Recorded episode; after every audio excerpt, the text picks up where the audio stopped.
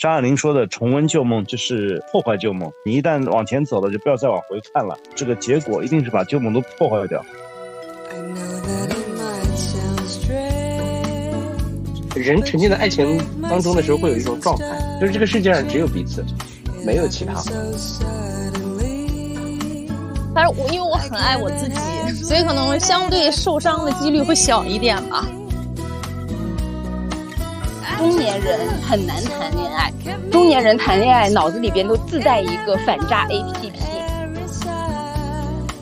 就年轻的时候我们要痛，恋爱就是要痛啊，要痴情啊，要飞蛾扑火。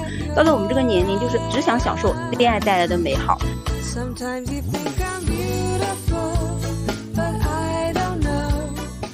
啊好，今天就由我这个小红书情感博主来主持这个有关爱情方面的探讨。今天我们一起来聊聊爱情。我是李琦，我的职业是一名新媒体顾问，然后我是一名小红书的情感博主。我当前的状态是单身。我最喜欢的是孙燕姿，那时候就是就感觉孙燕姿已经美的不行了，然后唱歌又那么好听，颜值又那么好，那简直是初恋最完美的情人。大家好，我是 Lin，我现在是。在政府里面工作，然后现在的状态是正在上一段恋情的，就是悲伤当中，还沉浸在里面，没有没有走出来。是疗愈期是吗？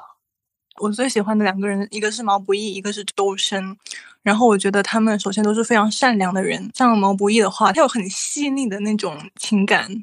然后周深的话，就是他很会照顾别人的情绪，他情商很高，嗯，我就比较喜欢那种情绪稳定，然后共情能力很强的男生。是，我也非常认可你这个观点。作为一个男人，我认为一个男人包容然后稳定，其实是一个特别特别大的魅力。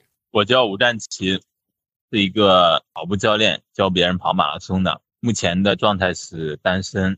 我的荧幕初恋应该是刘亦菲吧，天龙，然后还有那个仙剑，就觉得特别美，特别可爱。是这个我非常理解。那我们好像年纪差不多，我我记得我初初中的时候，好像我们还发孙燕姿的海报。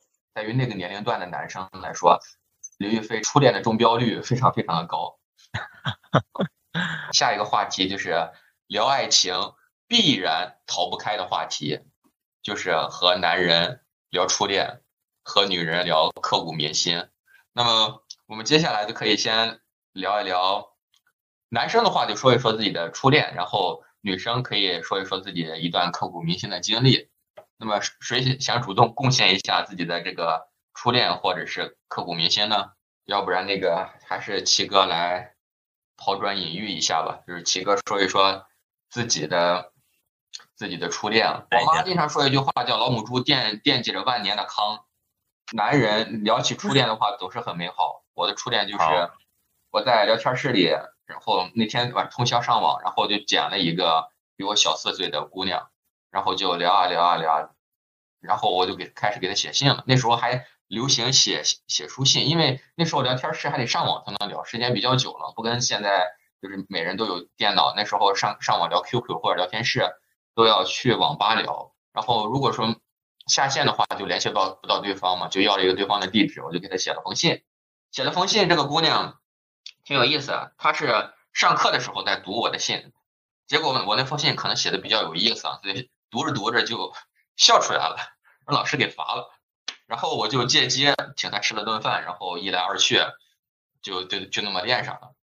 反正这个说说起来还是挺美好的一个。那时候我刚上大学，然后她读高三。因为这个事儿，他还让老师好一顿说，说高三应该好好学习，不应该研究这些事儿，让专心学习。但是后来他就高考考的考的一般，考到四川去了。然后我们就是一直异地恋的这个关系，反正这段时间也非常美好。他老他是在青岛，我也在青岛，我们我们会在假期的时候见见面，平时是见不到的。反正谈了得半年时间吧，然后就结束了，因为异地恋确实是很难持续。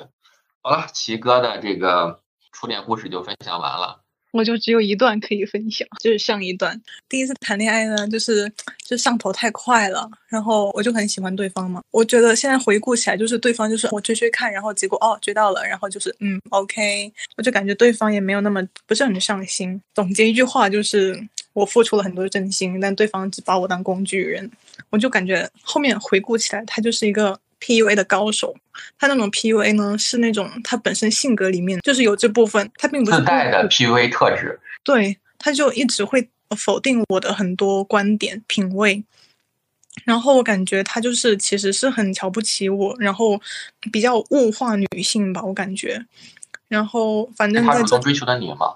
嗯，算是就是有来有往吧，但是是他是他主动先约我出去外面吃饭之类的，因为我当时其实也对他有好感吧，后面就发现啊很开心，然后就反正我自己就很快上头了，大概真的经历了一年半的，就是非常非常痛苦的时期，这段经历呢就让我。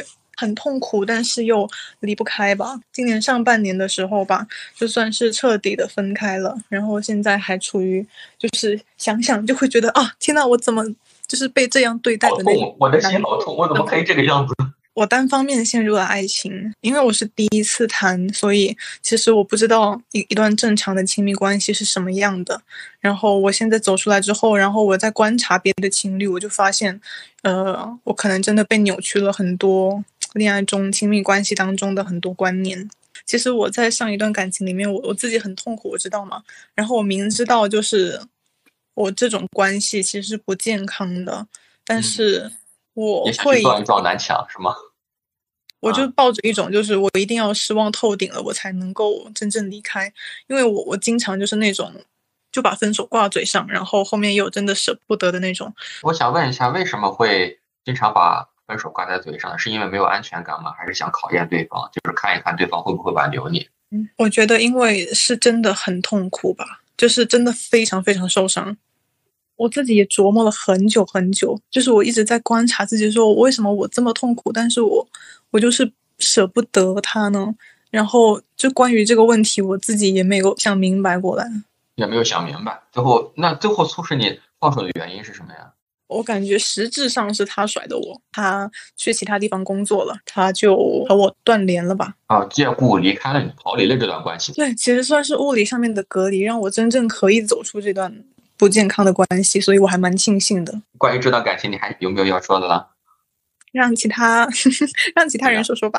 大家好，我是郭帅不帅，现在是已经结婚有十年了，有一个小朋友。现在回过头来聊这个爱情的话题，然 后觉得还是。挺有意思的，初恋我不知道算不算啊？幼儿园的时候就特别喜欢我们的幼儿园的女老师，她对我很和蔼。有一次和三个小朋友一起偷偷的抽了一根烟，然后被一个女同学给举报。我们仨虽然都挨了揍，但是他还给我提了一个要求，嗯，在下讲台之前给大家讲一个故事，大家要鼓掌才能下去。我现在还记得，嗯，很喜欢他。我聊聊我的初恋啊。之前大家是朋友，然后他当时在老家，然后跟我打的电话，在电话里边好像跟我表白，然后我就稀里糊涂就答应了。刚开始相处了一两个月，感觉好像还挺好的。再往后面不知道怎么着，可能是两个人都太忙或者都太独立了，就不是太需要对方这种感觉。爱情可能不是自己想象中的那样吧。我感觉我是不是年轻的时候偶像剧看多了，然后就比较向往电视里边那种爱情，然后就感觉。相互之间没有太多的这种这种共同语言或者共同话题，没有相互很需要对方，可能五个月还是半年，然后就分开了，也怕耽误人家嘛，就感觉好像自己做的也不太对，就这样一直拖着也不好，就结束了。肯定有过美好的感受，估计是。对，是有过美好的感受，这我要向人家学习。对，有时候看到喜欢的女孩，或者说也不说，也可能还没到喜欢，就是有好感，然后很欣赏那种。可能刚开始一个礼拜觉得挺好的，但一段时间你不联系或者没有互动，然后你慢慢这种感觉就淡了。所以我觉得有时候还是要要多主动一点，说不定人家也不好意思拒绝，然后你们俩就成了。起起码不好意思也能谈几个月，对吧？像你一样。对对对对，是的，还要勇敢一点，勇敢一点。对，刚才我我答应给大家分享一个东西来着，就是。郭帅没来之前，我跟大家给大家分享。哎，太好了，太好了！就是我小红书里面，今天有有人在我评论区吵架了，因为我的我这篇笔记的名字叫呃叫饭局闲谈，然后题目叫我更希望他这个他是女字旁的他，是因为认命才选择了我，而不是因为爱情。然后这里面主要说的就是我在饭局里和几个男生一起讨论，就是一个爱你但是折磨你，另外一个就是不爱你但是对你很轻松的老婆或者是女朋友，你会选择哪个？然后这这里面就是有一位结婚五年的男士，他表达了就是他会选一个不爱他但是对他比较轻松的人，就是他的刚需就是结婚以后舒舒服服的，不要找事儿。至于你爱不爱无所谓。这个观点里面就可能就是粉丝也好，或者是过路的人也好，就表达了很多自己的看法。有人会还是坚定会捍捍卫爱情，觉得这个还是需要爱，但是折磨这个事没有必要，这是一方面。有一些人就会表达，因为爱就会不自觉的提高期待，表现出来就是对对方的折磨。因为我对你有期待，所以我就会不断对你提要求，你达不到要求就感觉我在折磨你，这是另外一种。那还有一些人就会在里面说一些哇，你你说这样的男士是不是层次不是很高啊？我觉得有钱男人不会这个样子的，只有那些什么没有钱没有能力的男人才会提这样的要求。接着就会有人对这个观点进行反驳嘛。反正，在留言区里面，他现在这个评论已经炒了五十二条了，就是没事，大大家可以到付费蓝颜这个频道找找这篇笔记看一看。反正大家吵的也挺挺激烈的。不同人都在表达不同的看法，那么大家可以看看，对这种男人来说，我们就说这个话题嘛，那么他会选择一个爱他，但是对他有点作，或者是对他有点折磨的人呢，还是选一个不怎么爱他，甚至就不爱他，但是两个人在一起对他比较自由，也不怎么管他的另一半呢？就是我贡献一个这样的话题，大家可以看表达一下自己的看法。郭帅，你已婚，你你你的表达最有价值。我一听你这这话，只有已婚的人敢回答，没有结婚的人，我估计对没有结婚回答不了。这个这个话，在谈恋爱的人都不敢回答，关键是对谈恋爱的人没法回答，但是已婚的人在一起互相过了个三五年之后吧，对这个东西是深有感触。他们回答了就会被打死。我的答案是，每个人一开始的时候是不分男女的，这个一定是希望在一起的，然后不管是情感上啊，还是我们的物理的距离啊，一定是比较近的。朝朝暮暮这种感觉啊，一定是在的。但是到了很快，就是经过了这一段时间以后，大家发现人沉浸在爱情当中的时候，会有一种状态，就是这个世界上只有彼此，没有其他。而世界上什么爸爸妈妈、什么世界、工作，就是不存在的。我这是打个比方，实际上当然是存在的。就是大家会把这个东西它变得非常非常大，其他的东西呢也在，但是没有那么重要。但是你一起相进入一个稳定期以后，过一段时间你会发现，我靠，这些东西它都是存在的，而且影响还很大，而且会给，嗯，他们好不好，会严重的影响到我们的这个情感的好不好，所以就会不自觉的被迫的把精力投射到那些重那些事情上去，那些是更基础的事情，其实关于我们生存与发展的，对吧？如果要是原始社会的丛林社会的时候，那个那就是。嗯，这个这个男性早上起来要不要去捕猎？不然他老婆和孩子就要饿死在山洞里了，他就要去和野兽去搏斗去。那放在现代社会的话，这个男的就要去赶紧好好的工作，呃，甚至是玩命的工作，加班加点，对吧？他要用他嗯大量的精力和时间投入在这个上面，获得绩效考评的认可，升职加薪，然后有更好的薪水来给这个孩子还有老婆。来提供比较好的生存条件。当然，有有一个比较好的是，现在男女比较平等，女同胞也称半半边天。一定程度上，女同胞啊，也有虚度的人也有这样状态啊。我要开始努力的工作啊。如果两个人的这种感受是同步发生的，其实没有什么影响。往往出现问题的是在于两个人不同步发生，两个人关系情感为主体来转向嗯现实生存为主体的这个过程，如果不同步的话。嗯，比如这个男同胞还在沉浸在那个里面，对吧？女同胞已经去打拼去了 啊，那男同胞觉得嗯会很受伤啊，你为为什么没有以前那么多的时间来照顾我？如果是男同胞他这个转换的过快，女同胞还沉浸在其中，嗯，这个一般女方也会受到伤害，对吧？为什么你的时间放在我身上呢变少了？因为人沉浸于现实社会。然后沉浸于生存与发展的时候，它的时间的颗粒度会变小。什么意思呢？就是我们如果没有现实生存的需要，沉浸在爱情的时候，可能我们的时颗粒度时间颗粒度是以天为单位的。我们一起做一件什么事情就很 OK。但是它进入了生存与发展那个那个逻辑里，占主体的逻辑里面，它的时间会很快速的变，时间颗粒度变成以小时甚至以分钟为单位的。那个时候，他觉得他啊，我每天拿出来两个小时。可能和对方一起共度，然后我们聊聊天，一起吃饭，呃，就很很宝贵了。但是另外一个人觉得不对啊，你不应该所有的剩余时间都给我吗？对吧？你你很重要，但是你的呃那个你的客户很重要，你的爸妈很重要，但是他们有我重要。我想从从我的角度来看，都是没有错的啊。嗯，最起码有抱怨，还说明大家互相不满意，还说明对这份情感是有期待的。以上我的看法，讲讲讲非常好啊。然后这个其实是表达了一部分已婚男人对这个事情的看法。然后我这边有一条留言，我可以给大家念一下啊，就是我这个笔记里面的留言。我觉得我对这个留言绝对很高的评价，这是个女性女生留的，已婚女士留的。她说我家那口只要给狗饭吃，有电、有手机、有网就行了。这就是她对，就是一个男人已婚男人对家里的一个基本要求。就是我就感觉这个哇，这这个。已婚男人真的要要求非常低，然后他这个他这个老婆写上这个话以后，我觉得也是，他知道这个男生对就是对这个生存要求是非非常低的，有口饭吃，有电，有手机玩，有网就行了，别的什么都不要求。真的感觉已婚男人其实，在很多家庭中，已婚男人就是就是个默默付出，然后也没甚至不求回报的一个角色。好，郭帅对这个这个留言有什么有什么想法吗？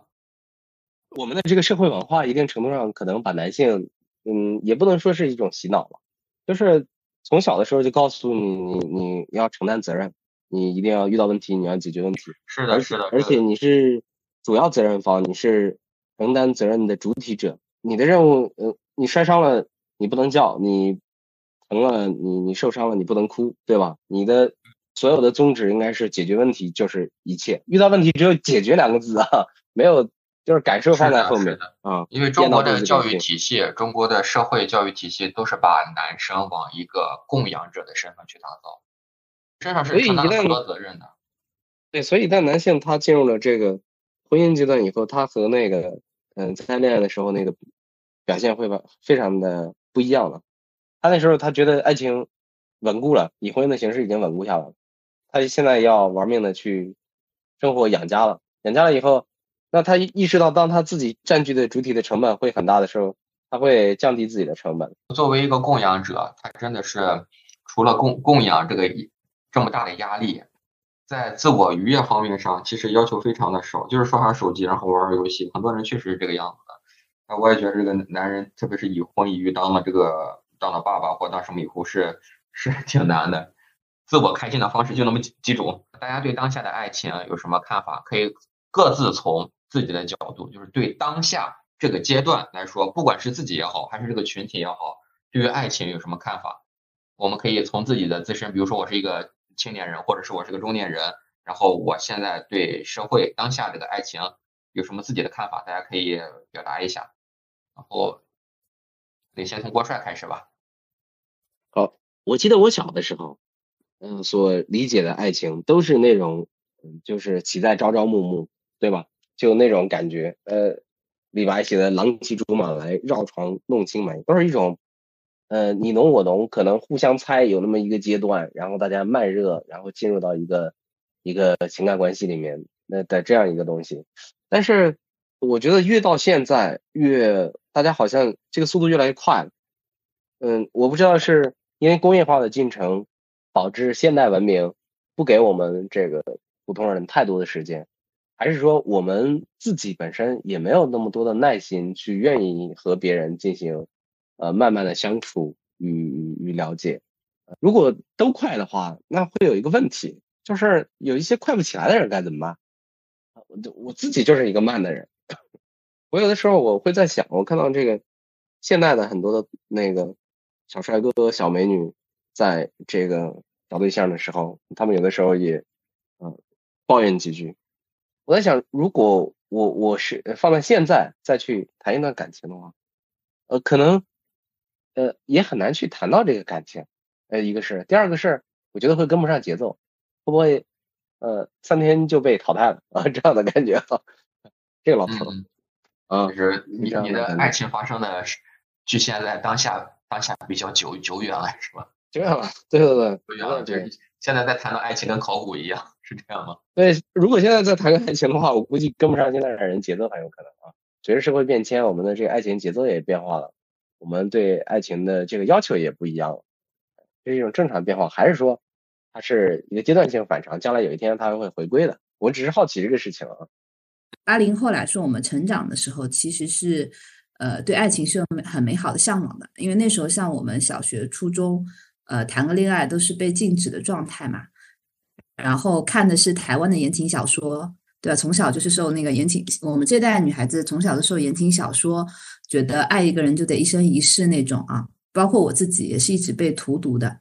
可以。我觉得之前的都不算正式的恋爱，像高中、初中那种懵懂的，其实都不能算正式的恋爱。那爱上的都是自己爱上爱情的感觉。到后面，呃，大学，呃，就跟前夫哥，就是从恋爱一直到婚姻。十六年的时间吧，就我以以我以为叫一生一世一双人，我找到了那个对的人，所谓的 soul mate，啊，就是我觉得这辈子我都不会再去再考虑其他的爱情什么事情的时候，就那那个呃郭老师知道我的啥事儿啊，然后 所以就是十六年的感情，我在婚姻当中一直是那种叫从一而终，然后我觉得是很幸福的状态，我以为跟这个人能白头到老的状态。啊，直到今年就是选择离婚嘛，也是因为对方出轨，他觉得那个人是他的真爱，所以，嗯，我现在对爱情的感官是什么？就我现在也在谈恋爱，在谈恋爱，就是呃，我当时下载了 Soul Soul App，下载了青藤之恋，下载了他说麦麦陌陌，哦，哦，我这 这些不是都是传说中的那个。对，这不都是传说中约约 X 的软件吗？不都是？这个不是，这个不是，不是的，这个绝对不是，这不是我误解了约的软件。他说这些都是正儿八经的找对象的软件，只不过有些人会拿它来做一些那个什么对宣传。对，今年四月份之后，我的整个爱情观就发生了翻天覆地的变化。我觉得第一个是对自己的怀疑，因为爱情呢是看缘分的。我的怀疑就是，我觉得我不会再有那种。叫白头偕老的爱情了，反正在我身上不太可能会有，因为呃，我不会再结婚，不会再生孩子，任何一个男人跟我都不可能有那种就是契约到老的这个精神，所以在我这儿不会有这种爱情了。当然，我内心渴望吗？渴望的，但是理智告诉我不会有了。渴望而不执着，可对，渴望而不执着，然后随缘吧。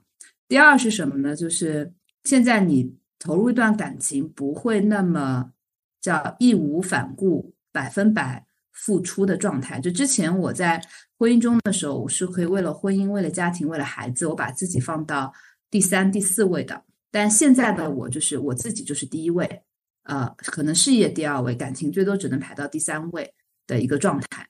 啊，我身边很多离异的女性，呃，差不多也都是这么去排他们的序的，可能孩子都会在感情之前。就是爱情之前吧，爱情之前，这是我们的第二个状态。第三个状态是说说现在的年轻人，我不知道大家有没有知道，就是叫 partner partnership，在现在年轻人里面其实挺普遍的。So 里面找这样的 partner 约会伴侣吧，其实蛮多的。就搭子吗？搭子。对，约会搭子，约会搭子。我不谈爱情，我不谈婚姻，不谈未来，我只谈当下当刻，我跟你在一起陪伴开心的状态。我们会有，我们可能会一起玩啊，我们也呃也比较 open。如果比如说我遇到了更合适的人，我也会跟你 say goodbye。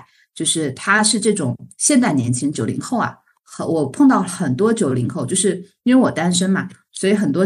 弟弟会来追求我，就是他们的状态真的就是非常 open，然后他们就是不 care 未来，不 care 天长地久，我只在乎当下，我开心就好了。然后很多人我说你们都三十多了，你的父母不催婚吗？他逼也没有不想结，你看看你们结了婚又离婚的有啥好处？人间清醒。所以为什么现在结婚率下降？生育率下降，这是因为这帮九零后见了太多了，见了太多了，所以他们的感情来得很快。因为 so 上你可能快速匹配，有些人兴趣爱好很相似，大家见了面觉得哎很聊得来，当天可能就牵手，对吧？牵手拥抱啊都有可能。然后甚至很多无论是男女啊，都会很大方的在上面去说我要我有 sex 的需求，对吧？你能不能满足我？这个能不能相互满足还蛮多的。就因为我我那段时间我也经历了很荒唐的一两个月啊，所以我也看了现在年轻人，呃，那时候真的很多弟弟来找我 的那种状态啊。我我先分享到这儿吧。上一个问题讨论的就是我有个疑问，就是现在对于男性来说，要要结婚，到底爱情这部分重不重要？因为我刚刚好像听到你们讲，就是一个男生他在婚姻里面他所需要的其实就是，嗯，有水有电有 WiFi。那，嗯，就会让我感觉男生是把婚姻当做一个要完成的任务吗？那爱情在这里面到底占多少的比重呢？就是我感觉这个就会让我有点对对恋爱会很灰心。对，就我不知道，就是男生到底把我当成一个嗯，完成他人生中某一个里程碑中的某一个工具呢，还是真的把我当成一个人去爱？嗯。是这样，我们现在我到这个年纪开始聊另外一个话题，叫什么？张爱玲说的“重温旧梦”就是破坏旧梦。你一旦往前走了，就不要再往回看了。这个结果一定是把旧梦都破坏掉。成年人的婚恋里面，可能考虑更多的问题，不再是简单的爱情。我到了这个什么“廊桥遗梦”的年龄，然后忽然觉得说，在一个相处一个关系的背后，可能更多的考虑的是一种互相依赖、互相扶持。相濡以沫。我在我这第一次婚姻的时候，我我经历过这样的，说这个这个问你说不无论贫穷或者富贵，无论是这个疾病或者健康，有过誓言。什么是婚姻？本来我认为是一种契约嘛，可能可能男性会更多的时候认为说这个东西是对女性的一种保障吧，但是实际上，婚姻是互相保障的，其实是一个互相的一个过程。是的，是的，很难讲谁先进入到那种。呃，弱者的状态，或者说谁先进入到那种，呃，迷茫、失落，或者说觉得说无所归依的状态，进入那种脆弱、被呵护的状态。所以，中国式的爱情里面有很多很美好的东西，西方人是无法理解的。是的，是的。从那个传统观念里面，中国其实只有爱和情，爱情其实在中国是个舶来品。在德国，所有的这个男性，或者呃，就不是说男性了，就是年轻人在婚婚姻以前，他们会。有一个特别乱的过程，德国的这个男男，那个 bachelor party 那那样是吗？啊，对对对对对，他们会就我们我们因为因为我在德国经历过这个大学的过程嘛，然后就是他们会周末那种乱到，就是说一个一个女孩子可能跟班上好多个男孩子都发生过，都有过这样一段经历什么之类的，但是其实恰恰是德国人的婚姻这个婚姻观念是特别稳定的，嗯。然后中国人呢，可能我觉得有的时候是在走一个相反的路子，就是婚前大家都很迷茫，然后真的到了婚后以后，我觉得好像很多东西没经历过，就有点遗憾，是吗？啊，有有点遗憾，所以要去尝试一下，包括爱情，是吧？中国古代的时候的这个青楼，嗯，大家以为的青楼是是那个什么，是是是性交易的地方，实际上中国古代的有钱人是不缺性的。因为他有三妻四妾，他不缺的，他缺的不是性，他恰恰缺的是情。是的，你这个说的太对了。因为很多人家里还养着币，还养着鸡，还可以招待客人。对中国古代的状态，恰恰是家里面性是超量供应的，但是情是供应不足的，所以他们实际上在家里面是这个在性满足的状态底下去找情，男人在外面找到的是更多的是一种情感。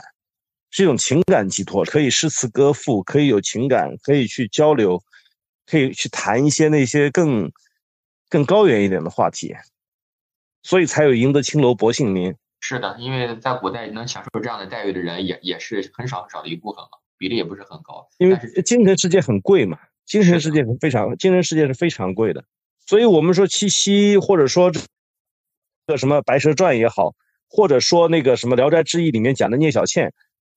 实际上，就是你看到的，真正看到的是一个，呃，不是婚内的那种稳，就是大家渴望的不是一个婚内的稳定的这样一个相处的关系，而恰恰是一种婚外的一种理解，或者说一种那种这个精神上的默契，充满激情的，让人发发生想象的那种关系，是对我前两天正好在在在听到一个那个，在哔哩哔哩上面看到，在 B 站上面看到一个那个，就是就是解那个《聊斋志异》，说为什么说聂小倩，就是为什么聂小倩的前半段会被那么推崇，然后到后半段就就所有的导演都不敢写那个故事。后半段后半段是不敢拍那个那个故事吗？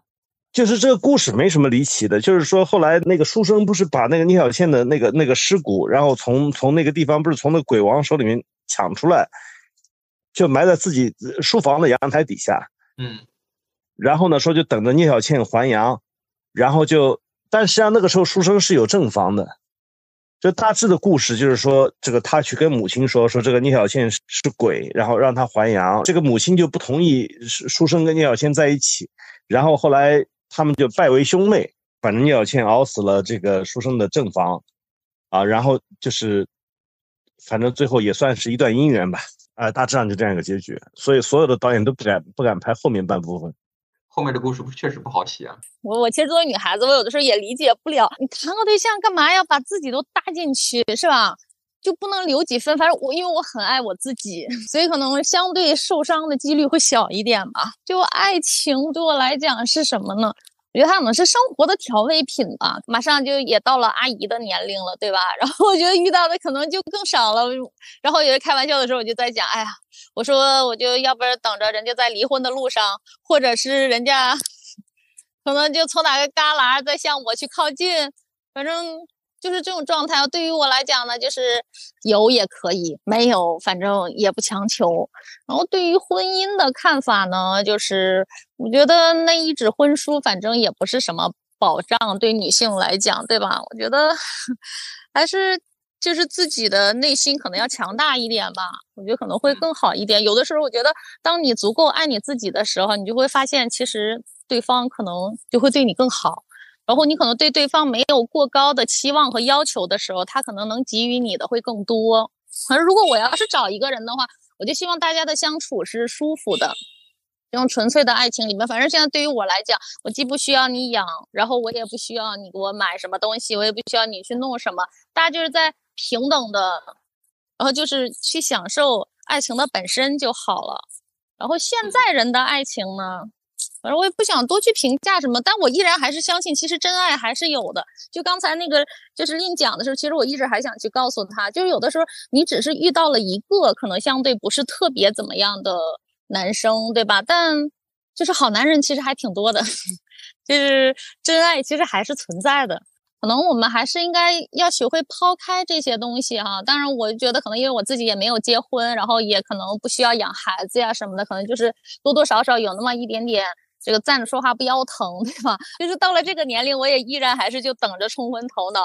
然后我就希望我，对，然后我就觉得，我就希望我自己等到就是那种可能七十多岁了，还是依然可以在沙滩上，然后可以拥吻我的老头儿。就是就有开玩笑也在讲，我说就是我以后去了养老院，我说我也要每天造成别的老头儿和别的老太太吵架，就是一直希望自己有能力去爱和被爱吧。是的，是的，这有能力和去爱和被爱是一个特别特别厉害的能力，而且这种能力其实并不是所有人都有的，毕竟是一小部分才有的这个能力。我是非常非常认同这个观点了。对，所以就是我就觉得就是爱情很美好，然后因为我自己还憧憬着爱情，然后对于婚姻嘛，我觉得我也没有资格讲什么。看别人的婚姻，我觉得人家过得幸福的人也很多呀，对吧？就是当然可能看不到。就是婚姻真实的那一面，但我觉得就是看着，大多数应该都还是，就是大部分人应该都还是比较幸福的吧。因为这样想的话，我觉得就更容易勇往直前的往前走，什么都是辩证的去辩证看、辩证听吧。我觉得一刀切下去，两个面可能就是各有利弊吧，对吧？就是更多的是让自己内心舒服，我觉得可能是更重要的。自己要开心，开心最重要的。对呀，就短短几十载，有的时候确实是，呃，男人和女人之间有很多在生理上真的是没什么可比的。我觉得有的时候男人四十多岁、五十岁也真的超级有魅力。如果尤其你又自律，身材保持的又好，然后如果说你年轻的时候足够努力，经济条件要是也足够好的话，我觉得真的这个这个年龄段的男人你也是非常有魅力的。但有的时候就是女生，你就是保养的再好，你真的到了四十多岁、五十岁的时候，真的就是。就是可比性比较少。因为说了二十岁之前嘛，就又又上学，自己也挣不了钱，对吧？也没有什么太多可以自主的。然后你等到可能你自己可以真的买很好的化妆品，可以买很有品质的衣服，然后你已经就可能就是三十岁了，对吧？真正属于可能自己去自由支配的这个。这个时光其实挺短暂的，所以就是从任何一个角度上，就我一直都是，不论跟身边的朋友还是同事，我一直都说，就是女人真的一定要对自己好，一定要对自己好，一定要 超级爱自己，一定要把自己放在第一位。对，有的时候就是，如果你不能把你自己放到第一位的时候，其实你会比你想象中的可能失去的东西要更多。这东西可能有有有有形的，也有很多无形的。嗯。好，你这个观点是，我觉得是我非常支持的，而且对于我这边我接待的人来说，其实不管男男生女生，在爱情或者是在现在这个现在这个情况下，大家都是把自己放在第一位。那些不把自己放在第一位的，其实是已经受到了惩罚了，他们会反思自己的。我是一个刚刚走出婚姻的人，我就想起杨幂的一个一一段采访，你说：“恋爱得谈呀。”谈恋爱多好呀，一定得多谈，对吧？谈恋爱使人年轻，使人，呃，那个冲昏头脑。刚才听莉迪亚说着，我们也是同学啊，也说了，就是，哎，希望在很年纪很老很大的时候，仍然对爱情，嗯，充满期待，仍然会心跳，小鹿乱撞，对吧？但是爱情跟婚姻是两回事儿，因为可能我的婚姻是失败的，所以我认为。每个人不一样，也有非常多那个幸福跟美好的婚姻。但是我特别佩服，呃，经历爱情走入婚姻，比如说十几年如一日，仍然是，嗯，在婚姻里保持保持相爱、保持恩爱的这样的夫妻。我觉得这样的两个人一定是经历了非常多的克制。然后最自我的要求，对对方的欣赏，而且是不断的调整自己，跟对方同频，然后这样子才能够在婚姻里边保持长久的爱情如仙，然后最起码保持互相的欣赏。但是其实很多时候，我们结婚以后，太多的柴米油盐呀，太多的孩子啊，家庭啊，然后父母啊。啊，房子啊，创业呀，以及各种各样的生存压抑，尤其是人到中年以后，那很多时候可能七年之痒过了，十年的那个过了，你可能就真的就消磨掉了。爱情，我一直认为爱情它确实在我身上最起码是是有保质期跟那个新鲜期的。过完以后，其实真的会让你觉得。哎呀，就是婚姻是爱情的坟墓，但是一定是有那种经营的非常好的。但是我现在对爱情的认知，我是认为没有婚姻束缚的爱情是最纯粹的爱情。比如现在如果我谈恋爱，我不会看他是什么背景，有没有钱，然后那个适不适合结婚，然后我只是看，哎，我是不是喜欢他，他是不是喜欢我，我们在一起开不开心，能不能给彼此提供情绪价值，这种爱情，我觉得。才是最纯粹的爱情，因为我们在年轻的时候寻找对象，对吧？我们第一考虑，我就觉得我现在最最大的，如果让我回到二十岁，我一定撒开花去谈恋爱。或者是回回到三十岁之前，我撒开花去谈恋爱，我不会在乎他是什么家庭，他适不适合结婚。然后，因为我们在我因为我结婚比较晚，然后我在二十六七岁的时候，我在找男朋友的时候，我一定是先看他适不适合结婚的，因为我觉得我这个年龄了，如果我找一个不适合结婚的人，我跟他谈两年恋爱，我再分手，对我是一个很大的消磨。但是现在想想，何必在青春的时候给爱情？说是那么多的框框架架，因为如果他是适合结婚的，他是适合发展的，他是门当户对的，那可能那就不是爱情了，或者爱情的纯粹的东西就少了一点了，对吧？所以我现在这个观点非常正确，这个观点对，所以我我现在特别享受现在单身的状态，就是呃，而且是有经历以后走出婚姻以后的一个单身的状态，就是我可以期待爱情，就是我虽然。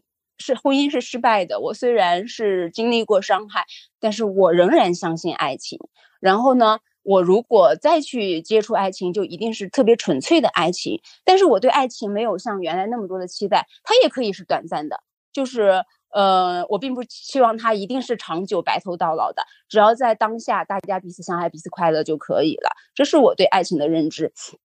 此生以后可能。不一定再有机会碰到爱情，但是我仍然是觉得，呃，我不遗憾，或者我也不会觉得孤寂。我就觉得，因为我把自己的生活过好，把自己的呃那个思心理，把自己的心态、心理，包括自己做成一个自洽的人呢，爱情有没有，其实也没有那么重要。但是其实女人有的时候会需要。我前两天其实我们在也是一群同学，我们在玩一个游戏，然后有一个同学被问到你有没有最近三五个月有没有遇到嗯心动或者是喜欢的对象？那个女同学回答一句让我觉得很高级，她就说嗯那个在近。比如说，最近的两三个月内，可能我会被某一个异性的一瞬间，会觉得这一个瞬间，或者是那一件事情，他做的非常好，或者让我觉得他很有魅力，我心动了一下。但心动并不等于心仪，他可能在心动的那一下就觉得哇塞，这个人好有魅力。然后，但是到我们这个年纪，因为他跟我年纪差不多嘛，到我这个年纪，可能就没有那么。容易去爱上一个人，或者是心仪了。还有，我昨天看了一个小段子，就是中年人很难谈恋爱。中年人谈恋爱，脑子里边都自带一个反诈 APP。这个是是的，我我理解这个事情。对，就是特别有共鸣。看到这句话的时候，我真的就特别有共鸣。我就觉得，其实我们这个年纪碰到爱情的机会真的是很少了，因为对，因为比如说找到比我年纪大、比我优秀的，我会觉得。干嘛？老娘都混到这一步了，还要老娘伺候他嘛？对不对？比我小的，或者是比我那什么的，我会觉得他是不是看上老娘的钱了？如果说按照一定要结婚这个思路来的话，这种爱情必然是功利的，而但凡功利，这个爱情必然不纯粹。这个时候，我非常认可你刚才一开始说那段话，享受纯粹爱情。现在为什么结婚率下降了？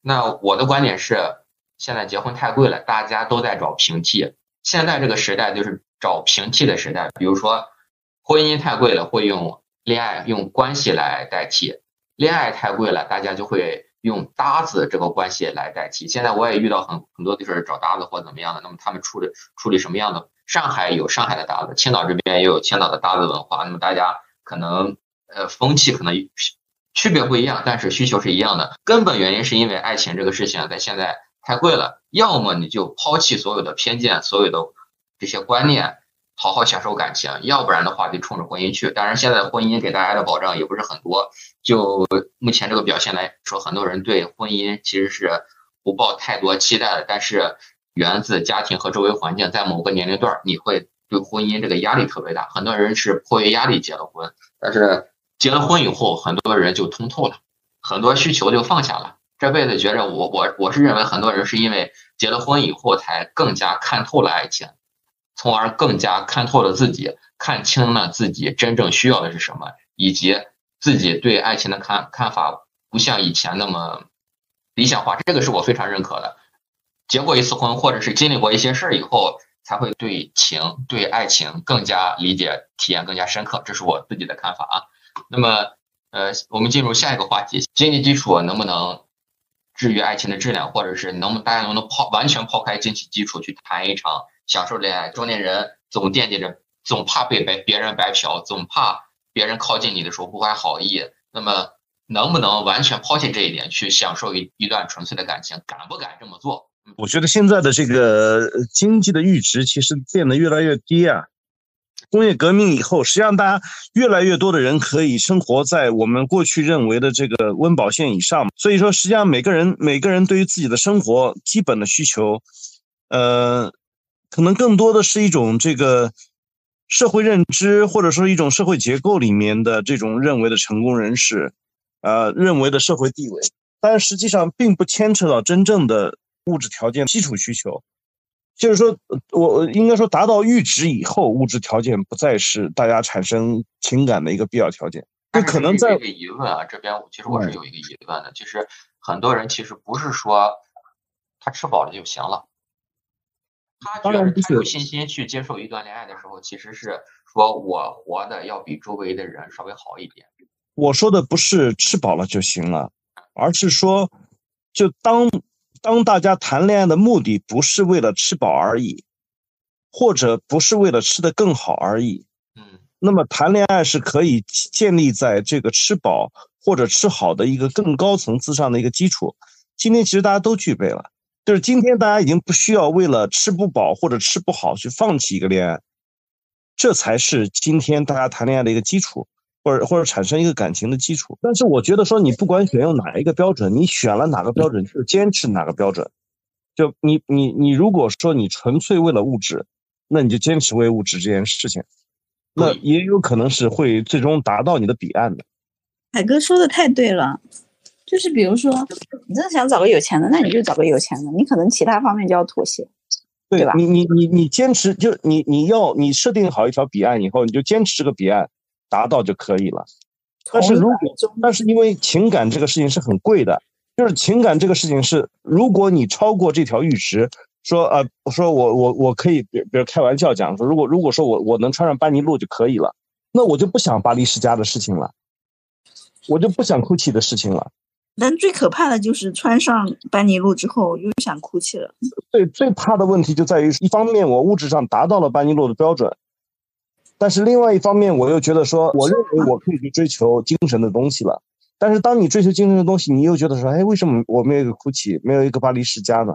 因为现在有非常多的舆论，包括电影《消失的她》，对不对？现在越来越多的女性其实不依靠男人，可以独立。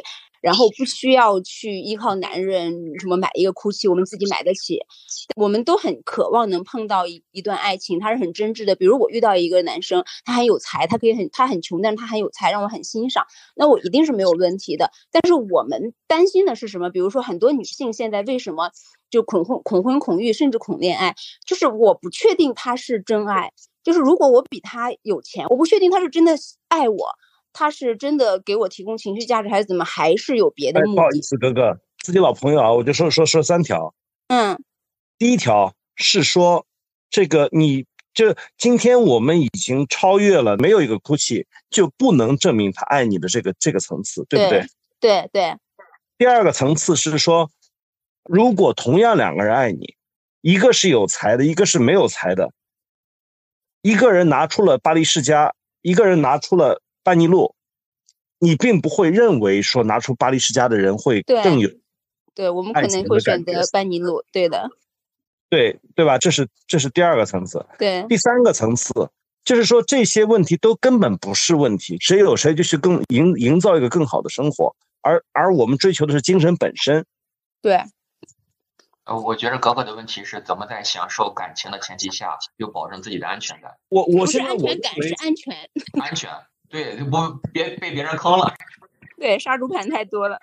是的，但是但是问题是，大家现在现在都就我刚刚说的这这这三个层次，问题就在于说，大家每个人都没法放弃那个说被当做杀猪盘，或者是担心被当做杀猪盘的那种状态。对，我觉得这是一个很大的问题，舆论起了非常多不好的作用在这方面。其实不是舆论起了非常多不好的作用，是包括我自己讲，之前对爱情是没有什么感知的，你都是看偶像剧看的，然后那种偶像剧里面的男主，呃，如果现实生活中真的出现，他绝对是杀猪盘，就是又高又帅又有钱，他不会找我们这种普通的女生的。遇到一个心动的多难呀，管他有没有钱。我可能我有反对意见，不好意思。说一下他的反对意见。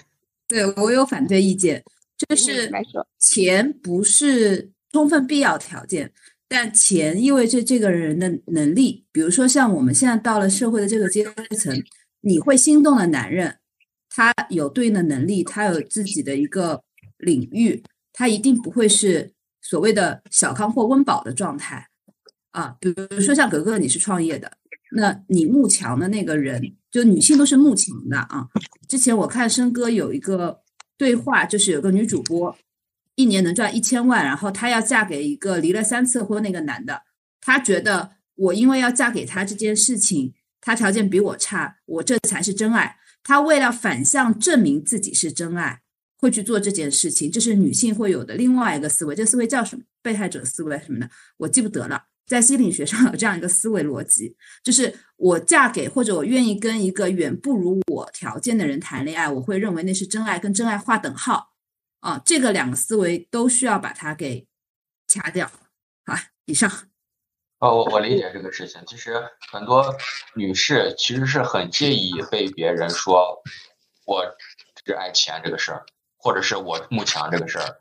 她会就是怎么说呢？有些人会采用一些伪装，比如说去和一个没有那么有钱的人在一起去，或者是有些人会会会会这个样子，就证明说我是一个只追求爱情不不太爱钱的那个人。但是但但说实话，就是没有强没有没有钱这样的人根本就没有魅力，是不是？他可以没有钱，他一定比如说他。的做的事情不是为了赚钱的，他可以是个艺术家，他是画家，或者他是做公益的，他不为赚钱，他已经脱离了赚钱的这个概念，他去做别的事情，他很有才，让我欣赏，那没有问题。如果他做的就是赚钱的事儿，但他又赚不到钱，那这种人我们女生是不会欣赏，也不会爱上。啊，他就会找你要钱啊。哥哥的问题是分两块儿，一方面是魅力的问题，这个人有才就是有魅力，你喜欢就好好喜欢就好了。另外一个是处怎么处理安全的问题。魅力是魅力，享受是享受，安全是安全，自我怎么去在这个世界上保护自己，这是另另外一件事。就是如果这个男人他的他所做的工作或者他毕生的努力都是为了赚钱，但是他没有赚到钱。首先，他就会是一个自己很内耗的人，这种男人是没有不会有魅力的，也不会打动我们的。但是，比如说，我们也认识很多人，他是专门做公益的，他不是为了赚钱的，那他就很有魅力。他有没有钱，不是对他的一个成功与否的标签。刚才讲的那句话说，所有中国的女性都是慕强的，因为就像你你你喜欢吃一盘菜，坐在一个一个饭桌上，可能有有山珍海味，有有大鱼大肉，也有这个青菜香菇，只是你选择哪一种而已，并不存在说这个强就一定是你的必然选择。所以说，刚才讲的两两个极端，一个极端是说女性极度的慕强，说只有强者才是我可以列入我选择的一个对象；还有一种方式是说走走入另外一个极端，说我绝不慕强，我就偏偏要找一个比我弱的，才能证明我自己的强，把风马牛不相及的两件事情混在一起了。其实女性欣赏的是男性的魅力，强只是魅力的大概率体现。但是这种魅力也也有很多别的体现形式，比如说有才华或者怎么样。这强是在这个婚姻关系里面或者感情关系里面很核心的要素吗？就是我们说的不是强，我们说的是魅力。当你把那个强和魅力必然的联系在一起的时候，那这个事儿就变成呃一个不可解的问题。今天强了，明天不强怎么办呢？对吧？你在高中的时候，你看到一个男孩子。大力扣篮，你觉得很强？你一开一旦开始工作了，你觉得说进入到这个职场生涯里面，这种扣篮一点一点意义都没有。我们前两天刚讨论过，我们完全已经过了耳听爱情的年纪，但同时我觉得我们也应该不要过多的去听外边就讲了什么。就像我跟我闺蜜讲，我说你不要去看人家写的什么鸡汤。我说他说了车子不重要，票子不重要，什么都不重要，因为他马上可能就是要结束生命了。我说关键因为咱明天死不了，所以钱很重要，车很重要。要社会地位很重要，所有的东西都很重要，对吧？所以这种就是别人的故事永远就是别人的，但我们只是我们自己的这部剧里边的主角，对吧？你想的太多了，有的时候就是。就不是爱情了呀，想的太多不就不是爱情了？爱情不就是让人奋不顾身吗？对吧？你只要在那段时间里边，我觉得可能最终这个人错了，或者是什么错了，但是在那个时段的感情，他应该是没有错的；那个时段的爱情，他也是没有什么错的，对吧？就是别想那么多吧，我觉得是，可能你你会更多的能去感受，就是爱情带来的美好。对的，我特别认同你说的，但是就是，呃，因为可能经历不一样，就是到我们这个经历，就是我我们的底线就是，我们前段时间还讨论过这个问题，我们的底线是说，可以在谈恋爱的过程中花钱，但但是绝对不给男人花钱，就是这是一个相对比较那什么的问题。你想给他花嘛，你就给他花；你不想给他花嘛，你就可以不用去给他花，对吧？就是说，对，骗我感情可以，不能骗我钱。讲讲讲不清楚，就有的时候真真的是你说你谁能描述出来爱情究竟是一个什么东西？对。我觉得他真的可能，而且你在不同的年龄阶段，你的情感需求是不一样的。我觉得其实现在很大的问题是，大家能碰到异性的圈子会很少，所以很多人可能会去社交软件，在社交软件上遇到这种，哎，大家会担心是不是杀猪盘。但如果你是在生活中遇到的这个人，你是了解的，或者朋友给你介绍的朋友了解的，那其实是不是有钱都不是考虑的范围之内了。就是他功德都很好，所有人都说他很好。结果你跟他交往，你发现他很会提供情绪价值。结果他，呃，再深入了解一下，你发现他咔咔的劈腿，而且不止劈一个，劈好几个。他的功德非常好，渣男除了渣哪都好，这个事情你知道吗？如果你不想遇到渣男，就让你自己先成为渣女。这个不是的，你不想成为坏人，你就去先杀人，这个不能这样说的。因为什么呢？因为我觉得公德和私德是不一样的，就是我觉得还是要自己去观察和了解。呃，刚开始我也很沉浸在他提供的那种情绪价值里面，我看他的第一眼我就知道他没有钱，但是我很有信心，我觉得没钱没关系啊，老娘可以挣。对吧？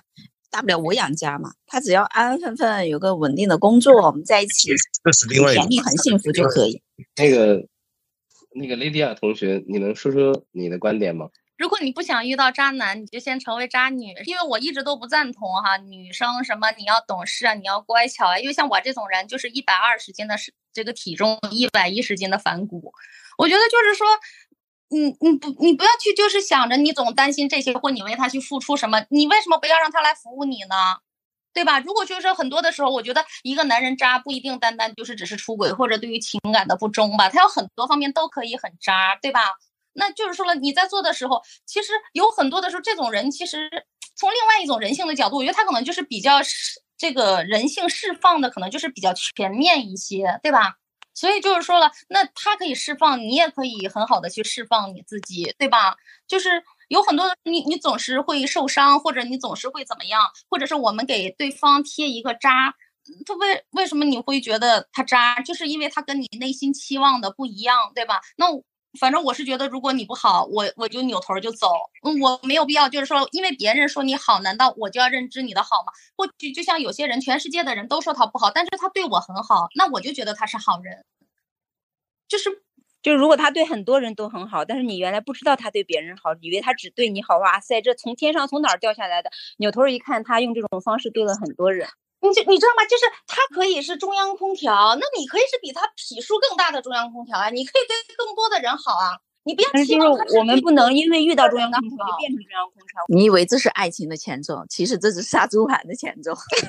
我我觉得是这样，可能女生们太在乎这个男生对我好这件事儿了。你当一个男生对你好的时候，你可能会认为这个男生是不是只对我好？当你发现他不是只对你好的时候，你会感觉自己被骗了，是这种感觉吧？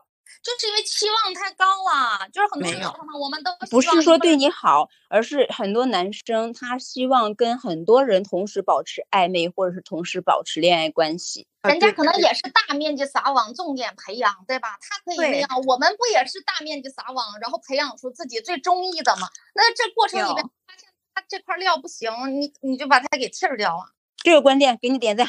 我原来没没有打开这个思路，我 这个这个思路是对的，这个思路是非常对的。人人都在大面积撒网，大家都是在海选，对吧？所以就是说了，那讲话了，大家都是千年的王八，对吧？说到这个，那个叫什么？就是我有一个。一个单身朋友，他说有一个老师给他下了，就是说你是不是要解决单身问题？那你就每周出去见一个男人，不管是社交软件还是别人给你介绍的，每周一个，一年五十六个，然后有好的往第二轮发展。我就不信你一年解解决不了这个问题。那我是不是错怪我前男友了？他对我很好，他也很爱我，他也带我去见家长，但是同时他跟他们公司前台也谈恋爱，他跟他前女友也谈恋爱。撒网跟谈恋爱是两个性质。那那就是人渣吗？那是人渣呀，对吧？那是人渣，但是他对我也特别好呀，他还说要去我家呢，他还跟我商量怎么买房呢，怎么结婚呢，怎么生小孩。跟对方也这么商量的。对呀，他是不是先哪个先结婚了算哪个呀？可能吧，就是有一些女生不是说周末男朋友说有事儿，然后后面发现他周末跟别的女生结婚了，就是一个周末没见，男朋友跟别的女生结婚了。人家在多线赛跑啊，哪个先到终点算哪个呀？对呀，所以，我我是一个底线吧，底线就是不出轨，不不不家暴嘛。那你有没有考虑过先跑过别人呢？哎呀，我我不想跑。我虽然放弃了那时候，我还很爱他，我就拼命的哭，找朋友哭，但是我就咬着牙绝对不找他，死活不找他。我是觉得你真的很爱他。我刚才 Lily 说的一个观点，我觉得特别特别正确，就是有些人就是。不加掩饰的释放人性的恶，他可能本来并没有什么恶意，但是和你在一起，就是因为他不加掩饰，或者是不控制自己，那有些恶就会不自觉的释放出来。那么两个人在一起的时候，其实两个人都在释放恶，他有些人会控制厉害一点，有些人会控制的那个不怎么控制一点。那么很有可能这个人渣的原因是因为你俩在对抗的时候没有打过他，然然然后受伤了，然后就感觉对方是渣。其实两个人都在释放恶的同时，释放恶多的那个人往往就会变得渣一点。其实自己不要对自己是就是那种人性上对自己禁锢太多，在一段恋爱里面保持真实，其实对自己是个特别好的事儿，而且把自己放在第一位，往往会不容易受到伤害。这就是我觉着 Lidia 给给大家一个非常好的启发。那不是说爱情就是他让你变成了更好的自己吗？那如果就是互相在捅刀子，你捅我一刀，我捅你两刀。肖俊同学，我要跟你说一个我的看法，让你变成更好的你，这句话就是对自己的 PUA，也是别人对你的 PUA。你为什我我自己要变得好，为什么要就是我不需要你对我好，我不需要你从对我好的这个角度来要求我。嗯，我要变得好，这是个自然发展的方向。什么时候轮到你以打着对我好的名义来对我 PUA 了？这个这就是 PUA，这种形式其实最可恶了。但是我觉得是，如果我跟一个人在一起，他让我身心愉悦，让我情绪开朗，让我不内耗，那我就可以变成更好的自己，而不是因为他要求我，而是我跟他在一起，我不消耗自己。如果我跟一个人在一起，我全是负向的，我每天在消耗，某天在，他今天又出去见哪个小妖精了，我每天在不停的去消耗自己，那我就会变成不好的自己。我离婚是因为我前夫出轨嘛，但是。比如说我在离婚之前，我做了非常多的这种什么抗抑郁呀、看心理医生啊、去疗愈啊，我就觉得我自己出了问题。我在想，婚姻出问题是不是我自己也有一定的责任？就各种各样的 PUA 自己，自己去内耗。但是我离完以后，我那个搬出来，我现在自己住，住了三个月，我身宽体胖，我胖了十几斤，每天好开心。这搬出来的第一天我就好了，我不有任何抑郁了。所以只不过是因为那个场域跟那个人、那个环境给你带来的负向，而并不是你自己有问题。所以就是离开一个不好的人，你立马就变成了一个更好的自己。遇到一个好的人，你也能变成更好的自己，而不是的。哎，他要求我变。你本来就是一个好的自己，只不过在某个场域内，你恰好被压制住了。对，就是他带给你的都是负向，那你就赶紧离开他。就是不管你多爱他，他如果让你有内耗、有负向，有一丝一点，都要赶紧离开。对，对，没错。你知道吗？他。嗯，被我发现了三次吧。发现第三次的时候，点开我立马又关上了，因为我知道我这一次不会忍，我会跟他分手。这个壮士断腕这件事情，就是比如说腿坏掉了，你就要把它砍了；这个手坏掉了，你就要把它砍了。痛苦也是情感体验里面必要的一部分。其实两个人在一起的时候，就是有一点对抗。然后其实你想谈得好的人。呃，不管长期发展，其实还是对自己有约束的。但是在里面受伤害那个人，一定是对方没有管好自己的恶，然后受到了伤害。我们每个人说一说自己对二零二三年的一些期情感上的期待吧。二零二三年，我特别期待我的真命天子能出现，然后能让我飞蛾扑火，能让我这个奋不顾身，对吧？就是一一下 轰进去了，对，就是我还是非常相信爱情，也很期待爱情。我觉得爱情无论是怎么样，我觉得爱情这个东西还是很美好的，所以期待，也希望同学们都能找到，就是未婚的能够找到合适的爱情，已婚的就是在你的婚姻里找到爱情。我觉得有爱情的婚姻可能才是男女的最高境界，是吧？嗯，是的，是的。那好，那个海哥，海哥说一下你二零二三年的对爱情或者是感情有什么憧憬吗？或者是期待吗？哎呀，我觉得一见钟情不如日久生情，希望说能够在在这个这一年的时间里面，然后能有这个有一些这样的这样的萌芽，一些种子可以可以逐渐的萌发，然后能这个从头开始好好的去体验一下，嗯。这个彼此相知，然后慢慢去这个日久生情，哎，日日久生情的过程，是吧？能能真的能能真的建立在彼此了解上面，而不是说这个以激情上头。对，不是不是激情上头，也不是基于什么物质的条件。我觉得并不是说一个真命天子出现，而是说一个就是创造一个好的场域，然后能够彼彼此共同去经营一份感情，是这样的事情。嗯。嗯，好，以上，好的，好的，嗯，下一个肖静同学。我觉得二三年我又相爱了一场，虽然有点受伤，但也不后悔。然后甜蜜的时光还是非常甜蜜的，而且我真的可以做到工作中呃杀伐果断，谈恋爱极其温柔。就是我没发现他出轨的时候，我甚至都没有说过一句重话，对他超温柔、超撒娇，我就觉得哇，太棒了！我就喜欢这样雌雄同体的我，我觉得。再让我找到一个人，我还是能这么对他温柔，雌雄同体。然后面包我有，房子我有，呃，钱我也有，不需要他去，呃，操心这些。我就觉得谈一场美好的恋爱还是很很期待的。嗯，我感觉肖定同学喜欢的可能不是这个人，而是谈恋爱的时候的自己，是这样吗？没有没有，我也真诚呃欣赏每个人身上的优点，我是很会欣赏别人身上的优点的。嗯。别人看不到，我能看得到。嗯，好的。因为我之前做教育啊，每个孩子，哪怕再顽劣的孩子，他身上一定有闪光点，一定有优点。我最近就在教一个孩子不肯上学，五年级不肯上学。为什么我能我能让他学东西，我能让他去去上课，就是因为我激发了他善身上最大的善意。我也会激发男朋友或者说老公身上最大的善意，看。发掘他的闪光点，这是我擅长做的事情。找个机会给大家分享分享这个技能，很关键啊。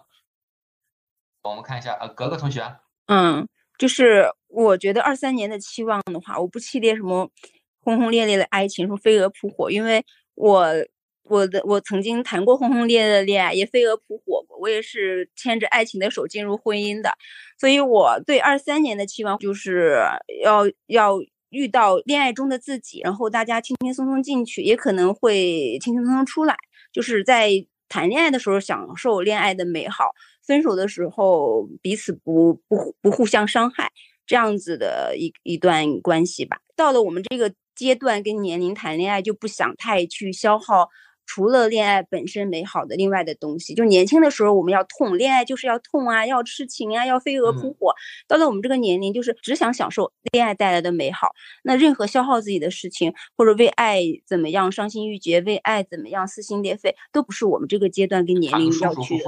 哎，我们谈个舒舒服服的恋爱，然后那个能够给大家带自己带来各种各样的愉悦、开心，对吧？轻松，包括那个恋爱中的状态的自己。但是如果这个爱情，嗯，过了，或者是让我们觉得，哪怕他不出轨，哪怕，嗯，他很爱很爱我，但是我发现他消耗了我，让我在里边内耗，或者让我对我有特别多的束缚，那我也 say no，是这样子的一个状态。到了我们这个年纪跟状态，就是这样子的。林同学，二零二三年你的期待是什么呀？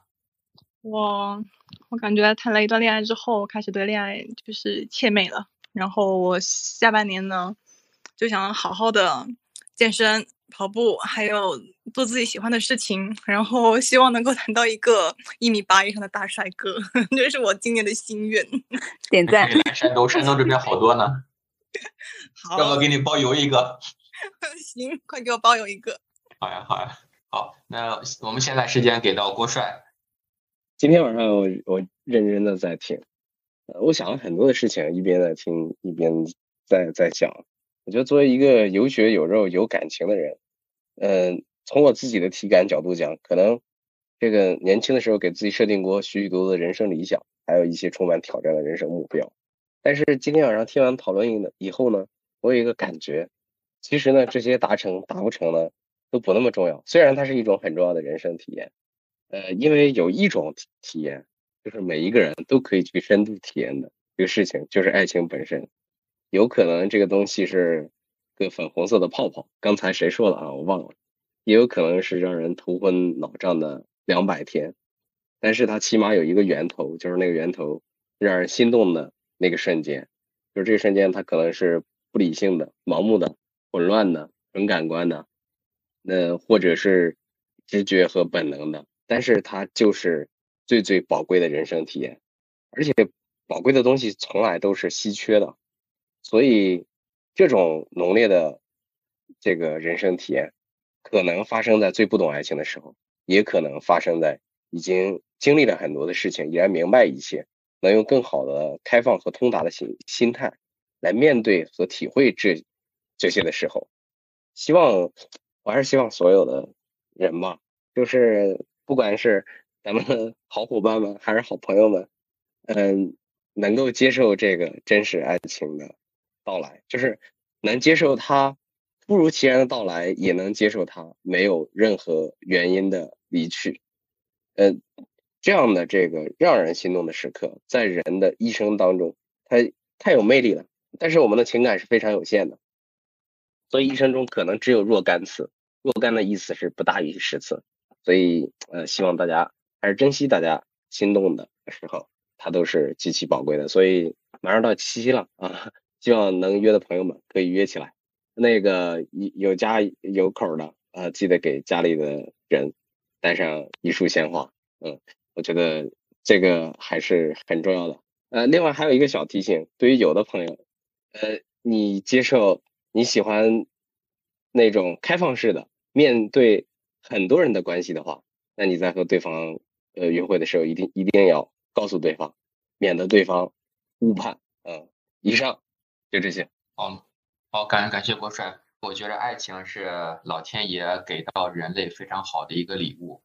爱情像什么？就像美酒一样，有些人能喝明白，有些人喝不明白。有些人能喝高度酒，有些人只能喝低度酒。有些人觉得啤酒，有有些人觉得这个酒芬香浓郁，有些人觉得这个酒就像马尿，喝了以后让让人有神神志不清，然后老干糊涂事儿。但是不能否认，这个东西是给人带来很大快乐和享受的东西。你能承受多少快乐，得到多少享受，完全取决于你对这个东西理解有多深。比如说，有些人喝酒能喝明白，能品出酱香、浓香、清香；那有些人爱情，他就会知道怎么体验这种爱情，能给带来自己给自己带来更好的这种体验感，以及满足自己的需求。那同时，你也得知道自己的酒量，也得知道自己的爱情的浓度在哪里。我这辈子就能喝多少酒？我一次能喝多少酒？我这辈子就能体验什么样的感情？自己做到一个自知有数就好。那对待感情的话，每个人都有自己的见解，每个人也有自己的体验感。今天我们聊聊了聊爱情，大家我觉得都聊得非常非常透彻，说出自己的看法。那么希望后面和大家做更多的交流。那么欢迎大家关注我们不正经研究会。今天我们的节目录制部分就到这里了，咱们下期再见。